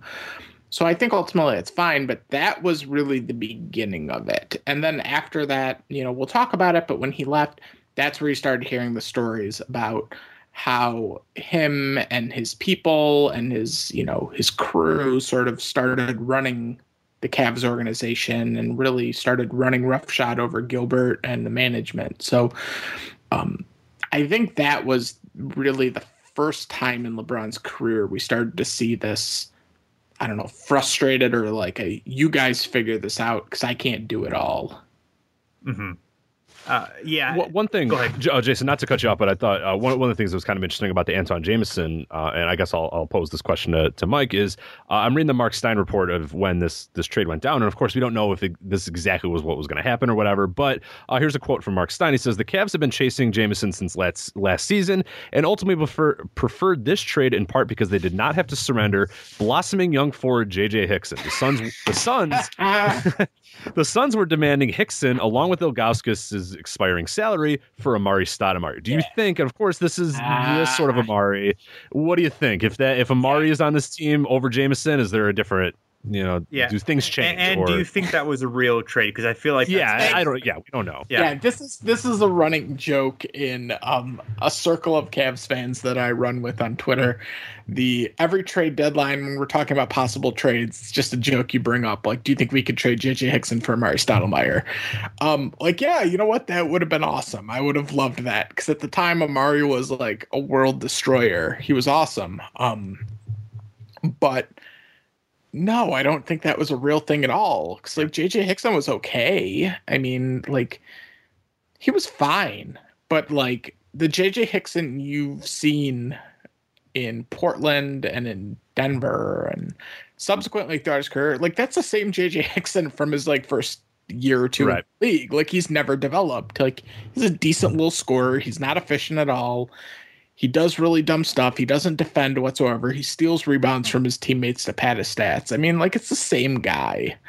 Um, so no, I mean, absolutely not. Like, I don't think that was a real trade, and it would have been awesome if we could have got Amar'e because, yeah, then I think it changes everything. I think the Cavs could have legitimately won the title. LeBron would have stayed, all of that stuff. But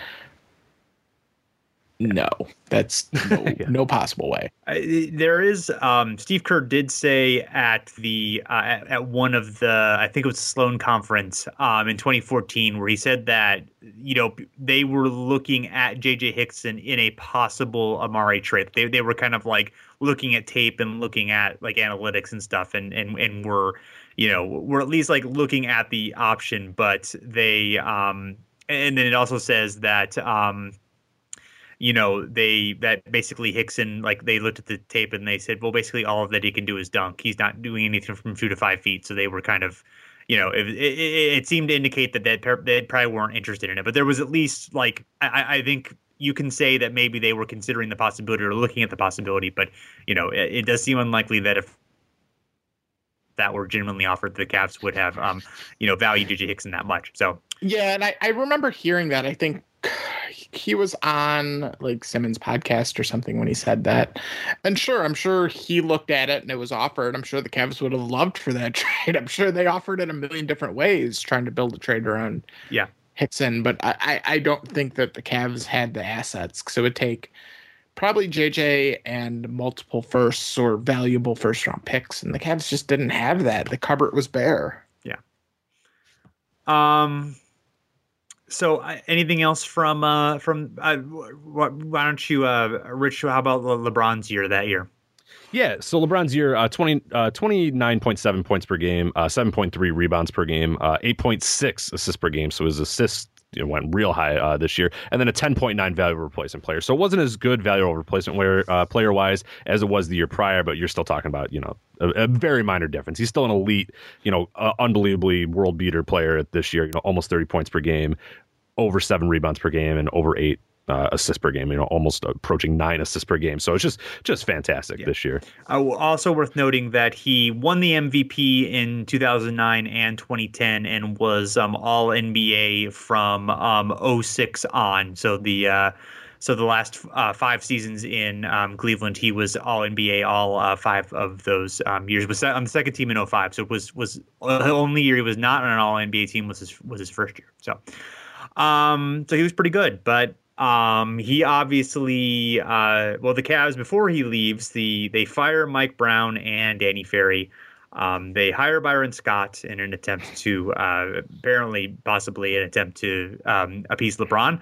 Uh, he decides to leave, goes to Miami. There's the the infamous decision special. Um, that upsets a lot of uh, people in Cleveland in particular, uh, and and uh, sparks the uh, letter from um, Dan Gilbert uh, decrying LeBron's decision and his selfishness. As uh, as Mike alluded to, a lot of reporting. I, I, think you know um, Woj had quite a few hit pieces in um, during LeBron's last season, even maybe before that. I I felt like you know there was um, you know after that, even in the last couple years, there was um, you know some there was you know a few Woj hit pieces here and there, um, and some other national media reporting that was kind of a little bit unfavorable about LeBron. Obviously, heading into free agency, it was a huge deal, and there was definitely talk of you know. Um, just you know talk some of it was unfavorable I, I, felt like the cleveland media was generally positive toward him and i always felt like there was and, and, you know I, I i live in ohio but i live in central ohio. I i have connections to northeast ohio and you know was reading a lot of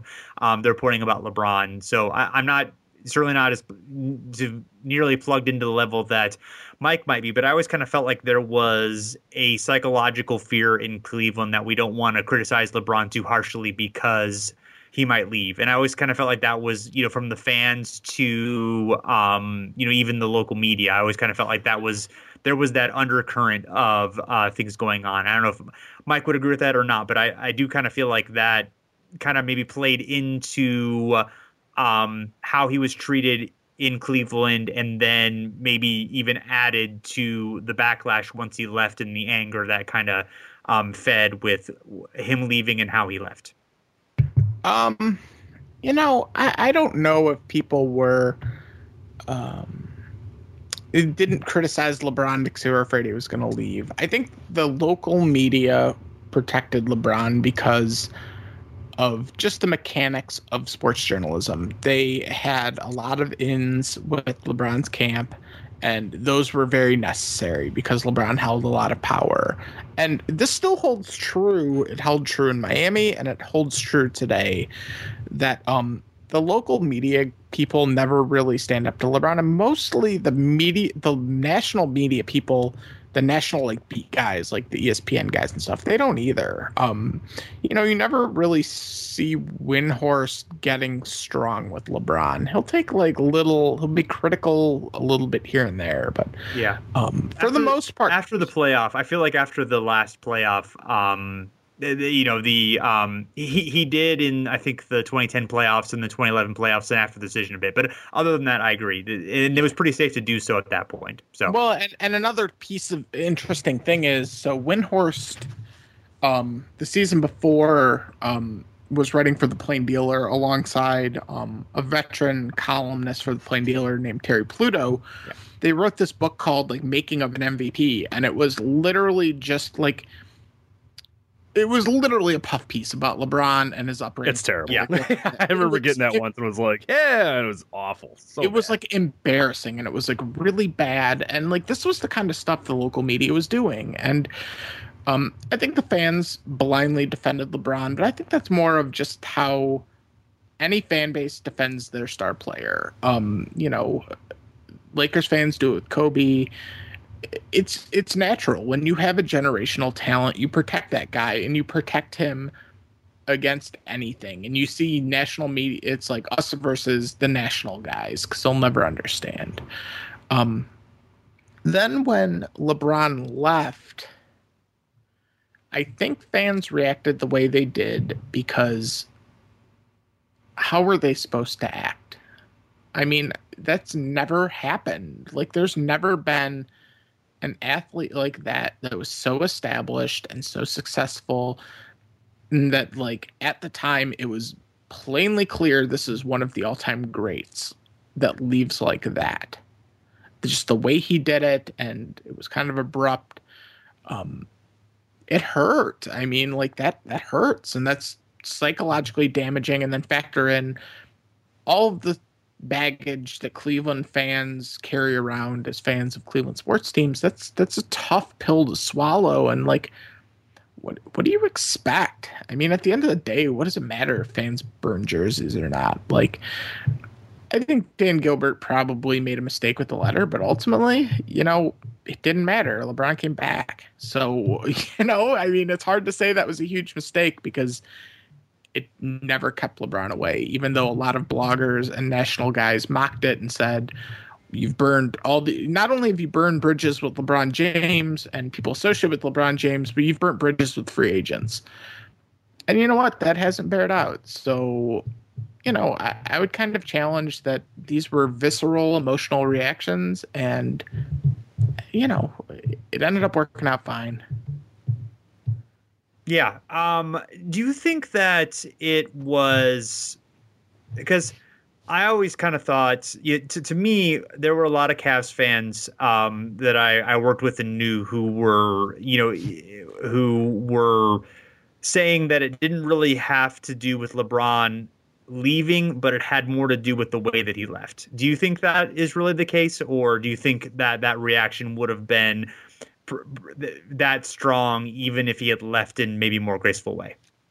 Uh, yes, I think it's both. It's okay. That I mean, you know, nobody wants a top five player, top three player of all time. Nobody wants them to leave their team. Like people are gonna freak out over that always. But like it was incredibly embarrassing to get your ass kicked, like going out the door. Like, um, LeBron didn't need to leave the way he did, and I think everyone he acknowledges that he he in a roundabout way apologized and said he regretted the way he did it.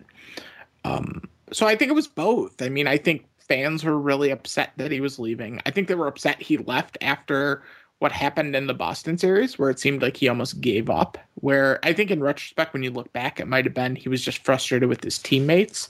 Whereas at the time, people equated it as he already had made his decision and he was just quitting. Um, so I, I think that in combination with going on national TV without really anybody having any idea and, you know, kicking us, you know, right in the gut you know, I think a combination of all of that caused it. Any thoughts, Rich? Um, yeah, I've always thought that as well. That it was sort of, I, I from Mike's perspective, like he said, I, I get why the Cavaliers fans there was such a, a, a visceral reaction to it. Um, and and you also have to keep in mind as well that it was also pretty. It, you know, we're talking about media members and that sort of stuff. It was very nice to find like the group of ten kids that were burning a jersey and go like, look, what's going on in Cleveland? Like, right. I yeah. don't like, yeah, like I don't know that everybody was like, all right, let's all gather our jerseys and do like a public burning. Like they just sort of. I've still, I've still got mine, you know. So yeah, so yeah. you're good. So, but they showed like the same clip of like the same ten kids, like being like, yeah, like that LeBron, like you know, so and I'm sure it was. I'm sure there was a lot of you know anger directed towards him, and I think from my perspective too, as, as sort of an outside fan, and I think in general, a lot of fans as well, it was the way that he did it. Everybody just saw it as being kind of kind of weird, kind of icky. I mean, the decision thing, even though you know he would go out and say, "Hey, look, I donated all the money to charity," and all that, so it just felt very like this is a guy, and and I I'm a huge LeBron fan. I've always been a huge LeBron fan, but that was the first time where I felt distant from him, as in like he just felt like he just didn't get it, or I, I don't know what it was. There was something about what was going through, and and I don't mind what he did. Going to Miami, it, it, fine with that. It was it was I think in, obviously a good great decision for him and his career and everything that went on, but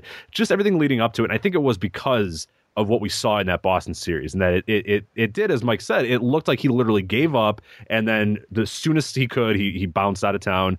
You know, had this TV show to say he was leaving town. Like there was just so many things that kind of happened at the same time, and and just from a PR standpoint and optics standpoint is what really hurt it a lot. Whereas the decisions to do it and all that sort of stuff was fine and well founded, and I think there was different ways to do it where it wouldn't have been such a big deal. But it was that it was such a weird. The optics were just so weird for those few, first few months, and it was like, who is this guy? Like, this is a guy we everybody sort of thought they kind of had a read on, and then like everything that he did for like a few months was just like, I don't know who this guy is. Like, what a what a weird person. Like, we we, we just didn't anticipate this was, was how it was going to end with LeBron in, in, in, Cleveland, even if it had to end or even if he had to move on. Yeah, and I think there's an. I mean, I, I do think there's an, another side of it of like you know fans have a sometimes ugly feeling of entitlement when it comes to players and their teams. And but I don't think that's a Cleveland thing. I mean, I think that's just a um I think that's a you know fan of any team that you know where um you know, particularly the sports fans are you know particularly passionate or where you know sports are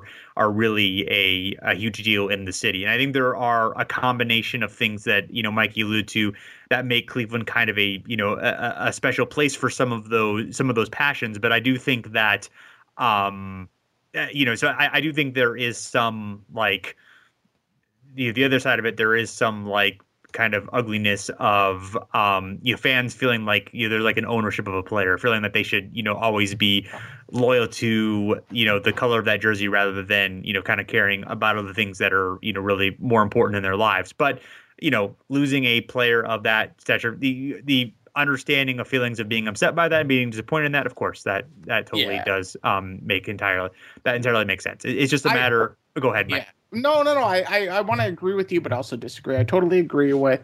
There was a little bit of that, like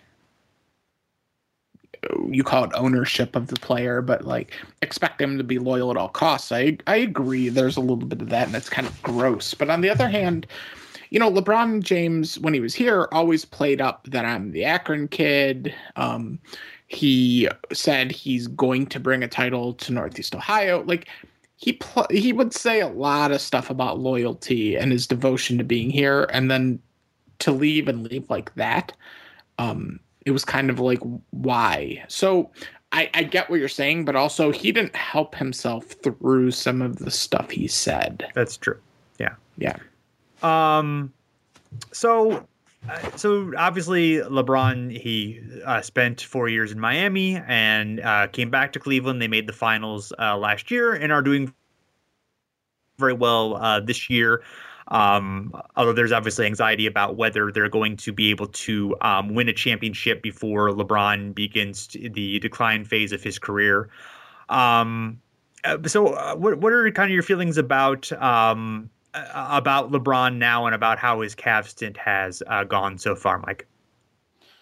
Um, I mean, it's hard to argue. I mean, they were in the finals immediately once he's back, and that's after pretty much losing, like having a completely lost first half of the season last year. So I think it's fine. I think this team, what I will say from the fan perspective is, um, it's been different like the joy is gone to some extent. And I don't, I can't speak for all fans, but I know as you know, you know, I'm in my mid 30s, um, so I was like in a perfect age for, you know, LeBron's first run with the Cavs. Like I was, you know, I didn't have a ton of responsibility in my life. I was able to watch every game. Like I was super into it, and it was just really exciting. And now it feels very business like. It feels very mechanical there's all kinds of, you know, does Kevin Love fit? Is Kyrie Irving good? Um, all the goofy trade stuff. Like, it's just exhausting now. Where, like, my memories of LeBron's first run with the Cavs were so fun and electric. And, like, even going to games and the fans, like, it was just, it felt different the first time around. So I, I think on the court success, like, you know, there's ups and downs during the regular season, but you know, that we made the finals the first year LeBron was back. And then this year, I don't see any reason why they can't advance at least to the conference finals, if not to the finals. Like, there's no real excuse for them not to.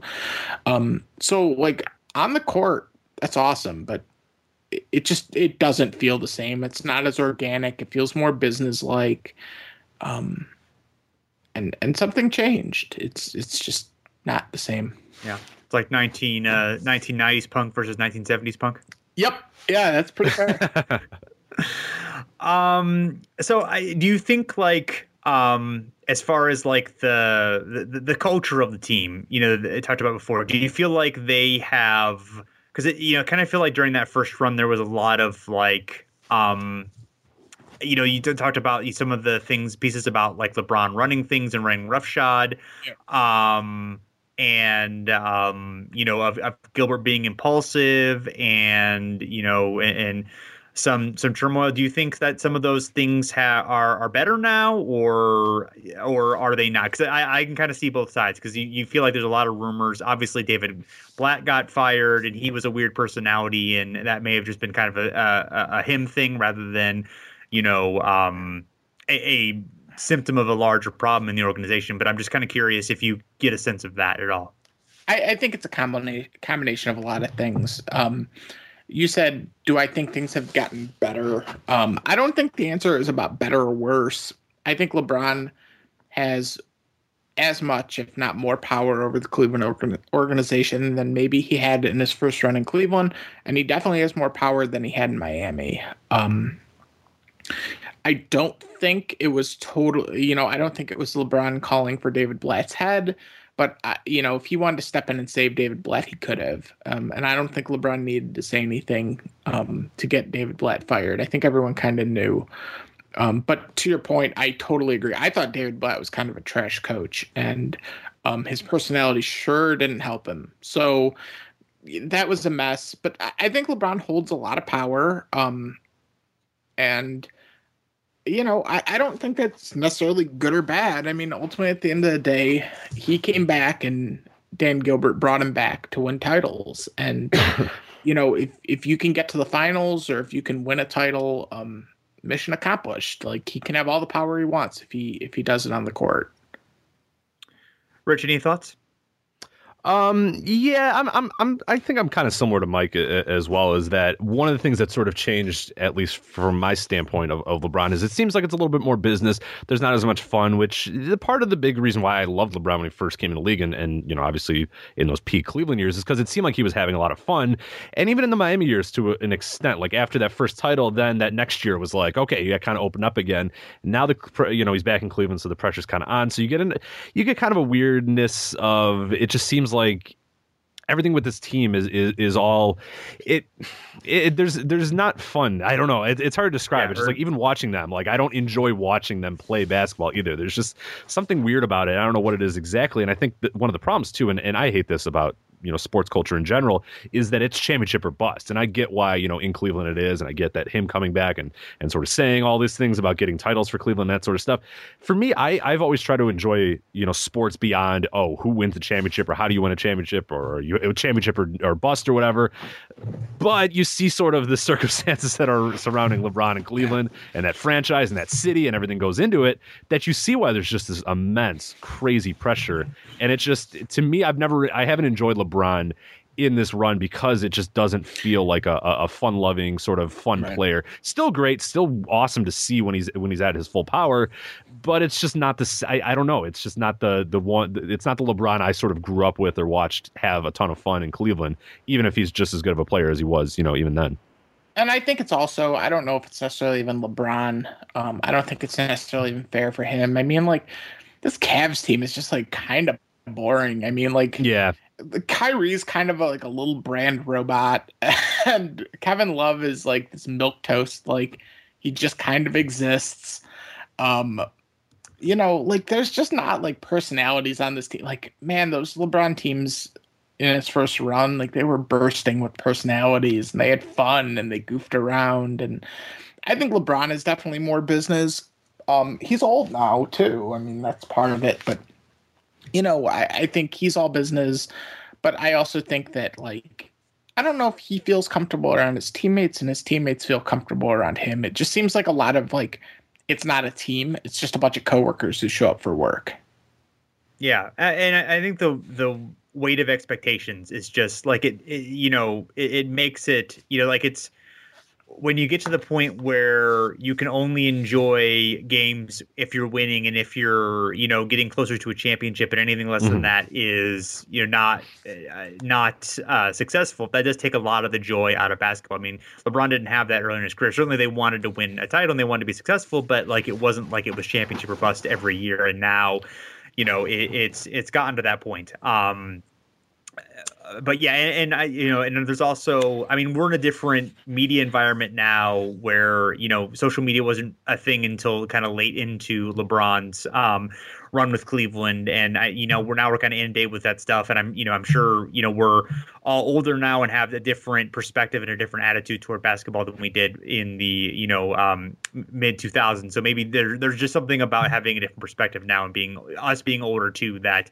um, we just kind of see it differently than our memories of that um, uh, of that first team. Although I, I, do I do agree that I there is definitely different um, uh, there is definitely a different vibe, and there is not yeah. really like I, I guess also part of it is like on paper this Cavs team like you would think like LeBron, um, Kyrie, and Love, who are all interesting players, would make magic, you know, like aesthetically pleasing basketball magic together. And for whatever reason, that really has not happened. It's only happened a very small amount of the time. I don't think they have any chemistry together. They don't really know each other outside of like being shoved together in this random thing. That's why like I feel really weird saying it, but I almost like I almost rooted for the Kyrie for um CP uh CP3 trade or like getting Melo. Like at least you're putting some of like LeBron's dudes with him. And like then now there's a personality and there's like these guys get along and they're singularly focused on this thing. Like I just want some cohesiveness here. That's what I feel like's missing. It's like LeBron and like this random group of guys. Like yeah. Kyrie was kind of here and then like we traded for Kevin Love randomly and LeBron signed here. And then you have a couple of like LeBron's guys. Like we had Mike Miller, and then you have Jones.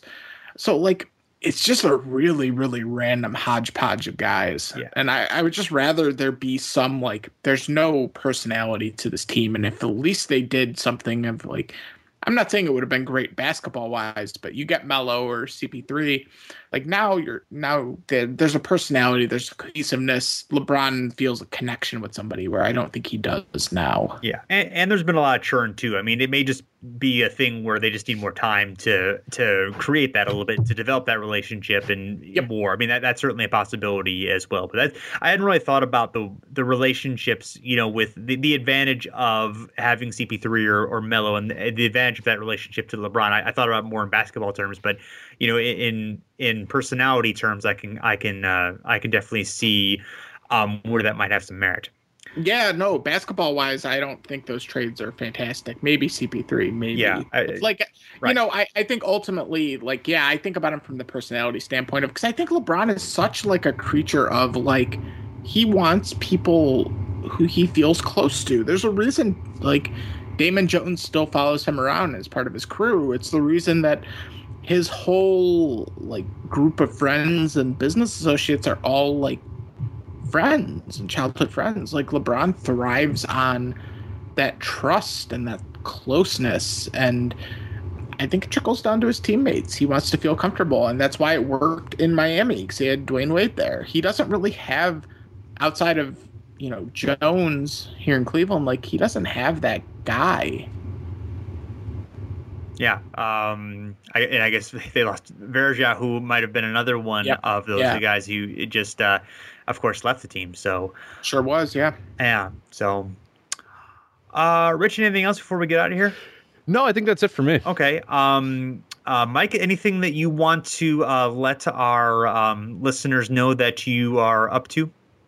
Um, you know, follow me on Twitter, Mikey Five Bucks. Uh, I go hard now is very dormant right now. I don't know if it'll ever get started again or not. Um, we a couple of the writers have been kicking around doing something, so you know keep your eye on my Twitter account on that. And the only other thing is, um, if you're into music, uh, myself and another writer um, from I Go Hard Now write for a music blog, um, and that's beardedgentlemanmusic.com, and um, you should check it out if you're into music. It's a really good site um, really interesting people. And if you want to check out my writing about music, uh, head over there.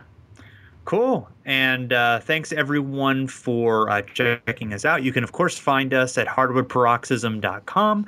And we're on Twitter and Facebook, uh, both at Over and Back NBA and uh, would appreciate it if you uh, gave us a uh, rating and review on iTunes. And also, we are now on Stitcher. You can find both our podcast, or you can find the whole um, HP network of podcasts if you're uh, if you want to listen to all the great shows that are part of the network. Either way, um, the rating and review and subscribe is uh, wonderful. So, uh, until next time, thanks for listening, and we'll be back again soon.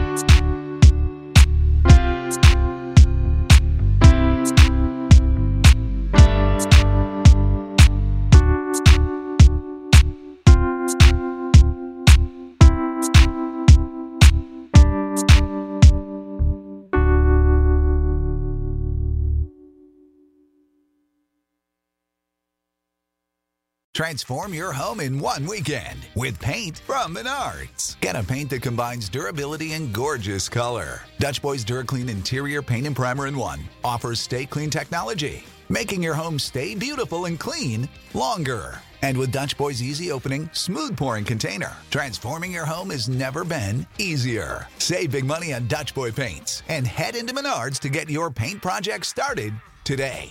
Save big When you need mealtime inspiration, it's worth shopping Kroger, where you'll find over 30,000 mouthwatering choices that excite your inner foodie. And no matter what tasty choice you make, you'll enjoy our everyday low prices, plus extra ways to save, like digital coupons worth over $600 each week. You can also save up to $1 off per gallon at the pump with fuel points. More savings and more inspiring flavors make shopping Kroger worth it every time. Kroger, fresh for everyone. Fuel restrictions apply.